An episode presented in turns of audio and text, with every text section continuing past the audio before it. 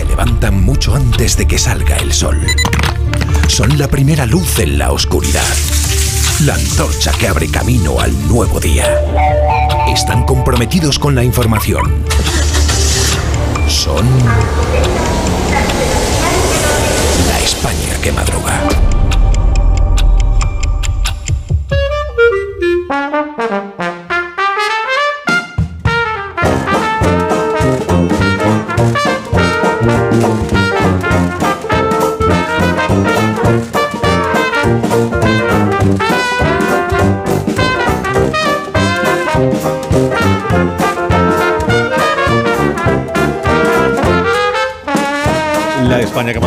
Viernes con el profesor Rodríguez Brown. Buenos días, Carlos. Buenos días, a pesar del gobierno. También con Daniel Ramírez García Mina, el nuevo. Buenos días, Dani. Ya es viernes y el Tito Berni lo sabe.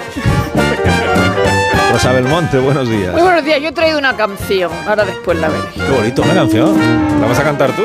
Qué lindo. Félix José Casillas, buenos días. Yo digo solo buenos días. Buenos Bien. días. Amón Rubén, buenos días también para Prueba de contexto. No es lo mismo venir solo los viernes que venir solo los viernes. Ahí, amigo, Ahí, no es ahí, amigo, ahí, ahí, no es amigo. ahí, ahí. Sí, sí, lo es, porque en la radio la tilde no... Ya, pero entonces hay que poner un gesto de soledad. Ya, pero tampoco no es lo mismo, gesto. no es lo mismo venir. solo los viernes que Que venir. solo los viernes. solo, en soledad. Eso podría ser una tilde radiofónica. Sí.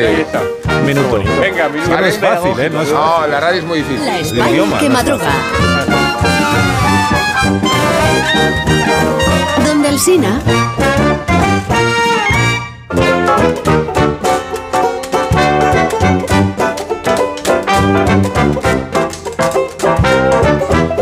repaso. Sí, que es tarde, sí, son menos 20 las 8, una menos en Canarias. Hay siete preguntas y media para iniciar el día, la primera de las cuales es... Bueno, ¿puede la policía judicial, como pretende, entrar en el despacho del Tito Berni en el Congreso para descolgar el póster de Samantha Fox y buscar información comprometida del diputado socialista? Tiene un póster, ¿eh? la segunda.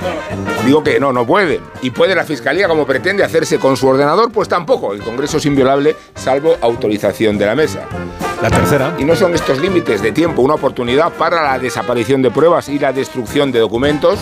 La cuarta. ¿Qué sucede cuando un Estado paternalista convierte el orden moral en el orden penal? Respondo yo mismo, pues que recurrir a la prostitución deja de ser un comportamiento lúdico para convertirse en un delito. La quinta. Esta, Carlos, se la hiciste tú a la vicepresidenta Calviño ayer. ¿Está el gobierno presionando a Ferrovial para que no se traslade a los Países Bajos? No, es, es la decisión la tomará la Oh, empresa. Lo que sí hemos oh, expresado es eh, que no la oh, compartimos en absoluto. Oh. sexta. Podemos, querido profesor, exige que las A ver. compañías que dejen España devuelvan las ayudas recibidas. Estamos seguros de que estas ocurrencias trasladan seguridad jurídica a las empresas Parece que no. que forman, quieren irse o, o forman parte de la política de coacciones. La séptima. Y en lugar de criticarla, no ha valorado Podemos que la huida de los fascinerosos capitalistas haría de España un país más salubre e igualitario. Me refiero sobre todo al reparto de la pobreza. Y la media, que es la última. Se ha pronunciado ya Pachi. Los periódicos de qué tratan esta mañana, Daniel. Pues todas las portadas de hoy abren con la marcha de Ferrovial a los Países Bajos. Seguro que luego mi padrino, el Tito Rodríguez Brown, nos cuenta los detalles.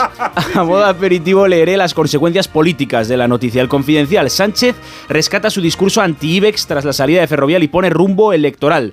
El español cuenta cómo el presidente del gobierno ha convertido la salida de Ferrovial en un debate sobre la integridad de Rafael del Pino. Hay una columna interesante de Ferrer Molina que describe a Sánchez y a del Pino como dos hombres parecidísimos, dos hombres que actúan movidos por el interés personal y el afán de poder en sus respectivos campos. Una vez dijo del Pino en una entrevista, si no actuamos rápidamente y con decisión, toda una generación de jóvenes con talentos se irá a trabajar a otros lugares. Apostilla Ferrer Molina. Visto lo visto, no hay que descartar que estuviese incluyéndose en ese colectivo. Rafael del Pino tiene 64 años. Vosotros estaréis de acuerdo en que se trataba de uno de esos jóvenes. Vamos con el capítulo de la, de la corrupción, que ya se ha convertido en el tema central de campaña. Así lo explica con una larga crónica La Vanguardia que ha recogido los detalles de la Kitchen y del caso Tito Berni. Por cierto, hoy es el primer día en que Jorge Fernández Díaz habla en su columna eh, de la razón de este asunto. La Fiscalía pide para él 15 años de cárcel. Escribe, fortaleza, buen humor, paciencia y perseverancia son virtudes necesarias siempre, y especialmente en los tiempos actuales en los que la información y un mundo profundamente descristianizado decapitan el honor y la reputación personal sin respetar siquiera la presunción de inocencia.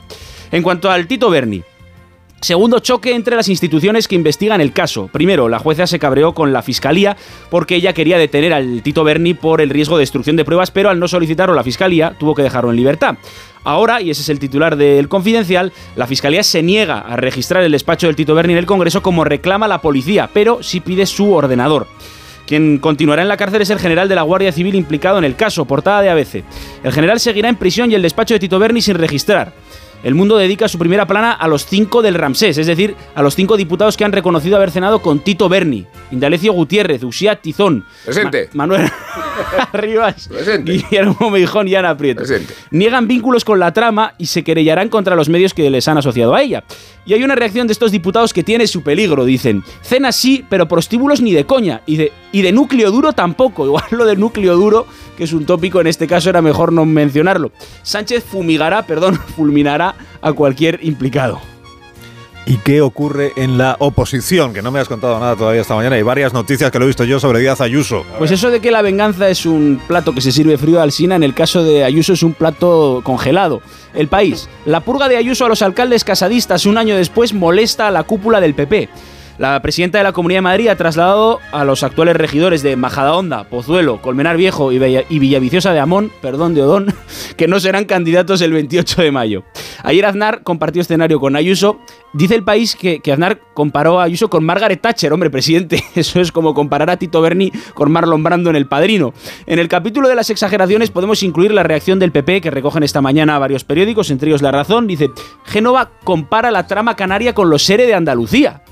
Por cierto, ayer se produjeron los primeros cambios registrales en virtud de la ley trans. Y también ayer Ayuso votó a favor de la propuesta de Vox para derogarla. No lo hará esta legislatura, sino la siguiente. Y termino con un reportaje curioso que publica hoy El Mundo. Tiene que ver con el autor, os acordaréis de aquella frase de que te vote chapote. La solían utilizar algunos dirigentes de PP y Vox contra el gobierno de Sánchez. El autor es Chema de la Cierva, hijo del historiador Ricardo de la Cierva, que también fue ministro de UCD. Titular, del que te vote chapote al Abascal, págame. De la Cierva fue fotógrafo de Vox y reclama miles de euros por unos encargos que nunca llegó a cobrar. Gracias, Dani. A ti, Rojillo Patrón. Gracias. En la hoguera de Belmonte que arde hoy, Rosa. Bueno, tenemos las cosas del general de la Guardia Civil, en el caso del Tito Bernio, caso mediador. Cuando la codicia es el miedo al futuro, yo eso lo entiendo. Por un lado, en el mundo dice, durante la pandemia, como pensaba que se iba a acabar el mundo, guardé dinero en mi casa. Por otro lado, en ABC, un antiguo compañero asegura que en sus últimos destinos llegó a ganar 14.000 euros legales al mes y se veía con 2.500 euros de pensión, sin poderse costear los chochos voladores. Oye, que hay una canción de Siniestro Total donde dice que son peludos y muy grandes y vuelan amenazantes.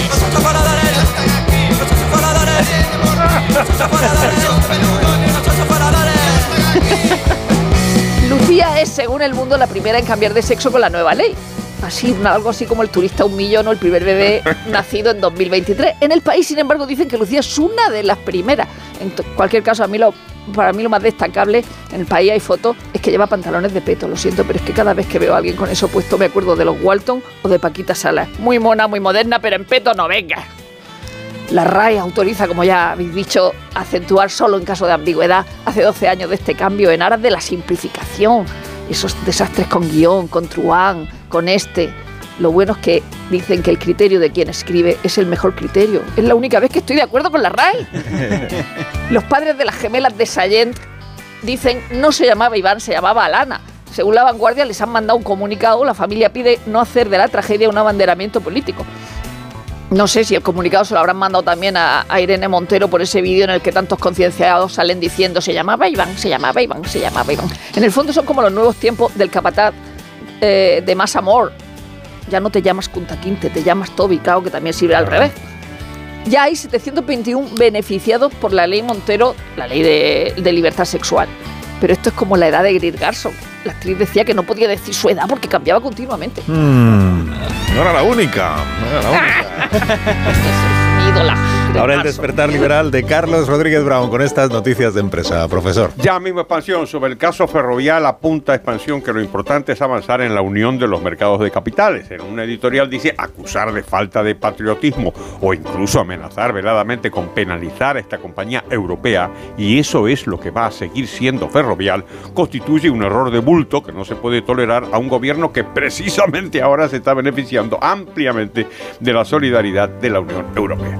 Cinco días, el empleo revive en febrero con 89 mil ocupados más tras meses de apatía. El economista también sobre ferroviario, el gobierno debe dejar de atacar a la empresa, debería mejorar la seguridad jurídica y, y reducir impuestos. Bueno, eh, más, el IPC subyacente sube el 5,6% en la eurozona y presiona al BCE. Este tipo de titulares a los que no me gustan mucho, porque es como si el BCE no tuviera que ver con la inflación. Bueno, hablando de esto, vamos a la prensa económica internacional que habla de la inflación. El Financial Times dice que la preocupación por la, por la inflación está está sacudiendo, claro, los mercados y los mercados financieros, elevando los, los costes del crédito a los niveles de 2007. También el Wall Street Journal dice que aquí hay una situación preocupante por las ventas de los de las, de las, de las, grandes cadenas, que parece que están disminuyendo. The Economist está jugoso también de esta semana, dice que el nuevo Brexit es el mejor acuerdo que puede conseguir el Reino Unido. Eh, en cambio, critica el ataque a, el ataque a Google por la- las políticas de antitrust y también analiza por qué los inversores están tan entusiasmados con la inteligencia artificial. La viñeta de hoy, ¿cuál es, profesor? Buenísima, Ricardo, en el mundo. Mientras rebuscan en los contenedores, un pobre le dice a su compañero, los incentivos fiscales aquí son tan escasos que creo que voy a geolocalizar mi búsqueda de basura a Ámsterdam. La actualidad del deporte con Félix José Casillas. No es que cumpliese con los estándares de ejemplaridad del estilo culé, pero el aficionado comprometido con el Barça celebra desde anoche la victoria en el Bernabéu. El Madrid tendrá que ser el Madrid más europeísta, el de las remontadas, si el mes que viene quiere despacho en la final de la Copa del Rey. Ganó el Barça con un gol que se metió el Madrid en su propia portería y eso que en día de repaso él no quería, militado. Disfruta el entrenador azulgrana Xavi en privado de una victoria histórica, aunque en público en los papeles sea histórica porque fue el Barça del cerrojazo, del catenacho, un Barca, un Barça tacaño, contracultural. Pero ganó, no presume del cómo, pero escribe en Mundo Deportivo sí del placer de ganar con la posesión más baja desde un registro desde el año 2008. ¿Y el Madrid qué? Pues no tira a puerta contraria y la derrota es otra marca azulgrana en el daño reputacional para la estrategia de Ancelotti. Pocos jugadores comprometidos para jugar en equipo y mucho en lo de ir a lo personal. El desquite de Vinicius que quiere personalizar todos los ataques o esa tesis que circula y por la que Modric y Kroos van a jugar por el interés personal del entrenador italiano, aunque los argumentos, los resultados digan que el equipo paga un alto impuesto por esa presencia. En el Bernabéu se repartieron billetes falsos de 500 euros con la cara de Joan Laporta y se cantó desde la grada Xavi saca Negreira y la tilde, siempre puesta en el arbitraje, solo dejó contento al colectivo arbitral. El honesto, como todos los árbitros, Munera Montero, salvó la papeleta dentro de ese marco jurídico inestable en el que se está moviendo el arbitraje. A la espera de los nuevos pasos en el caso Negreira y sin dar nombres, se confirmó que los árbitros han encontrado al malo en el catalán Estrada Fernández y la Federación Española en un exmiembro con responsabilidades gubernamentales, otro es catalán o catalán, Albert Soler. Y en un mes desde el cambio de sede, los partidos de vuelta en San Mamés serán el 4 de abril, en el Camp Nou el día 5. Hoy tenemos fútbol en San Sebastián con la Champions y la permanencia en juego, Real Sociedad Cádiz y un partido de segunda en el que cabe toda la liga, los 2.500 kilómetros que separan Andorra de Las Palmas. Y repaso con la Euroliga, ganó el Barça, hoy juega el Madrid en Francia, se enfrentan Basconia y Valencia, 42 puntos de Doncic y 40 de Irving, pareja en la victoria de Dallas, europeos de atletismo en Estambul y en 4 horas y media, Fórmula 1 comienza el Mundial en Bahrein. Pues como es viernes, llega ahora el repaso lírico de la semana.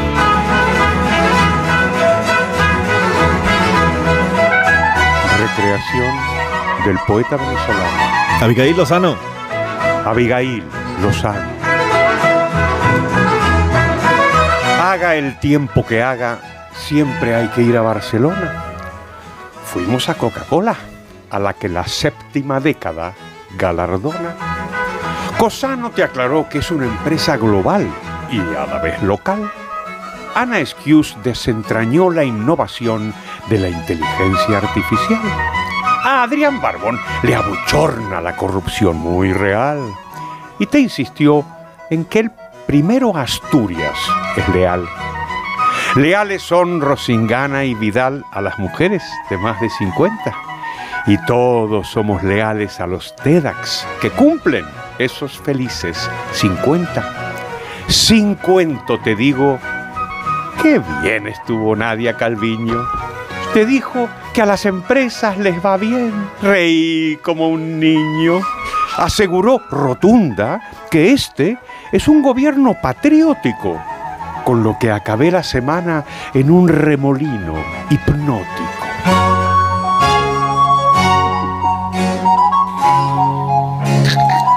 ¡Qué lindo! sí. Remolino hipnótico es una cosa bonita. Eh, sí. bonita. ¿Y salió ya de él o Estoy en eso, estoy en eso. A ver si este fin de semana leyendo salgo. Está, está como, como en el mago de Oz, Garland Eso es, así es. en el tornado. Sí, pero a la vez con la mirada perdida, porque está hipnótico. Bueno, que profesor, que tenga un buen fin de semana. Adiós, poeta Y liberal. el lunes ya nos cuenta cómo le fue. Claro que sí. Bueno, los demás también. Bueno, a Félix, Muchas a, gracias. a- y a Dani. Sus órdenes. A Rosa y a Rubén, pues no, porque ellos van a volver a aparecer en el programa, pero dentro de un rato. Pésame a los oyentes. Enseguida estamos en 6 minutos en las 8 de la mañana, 6 minutos y serán las 7 en las Islas Canarias. Ahora mismo seguimos.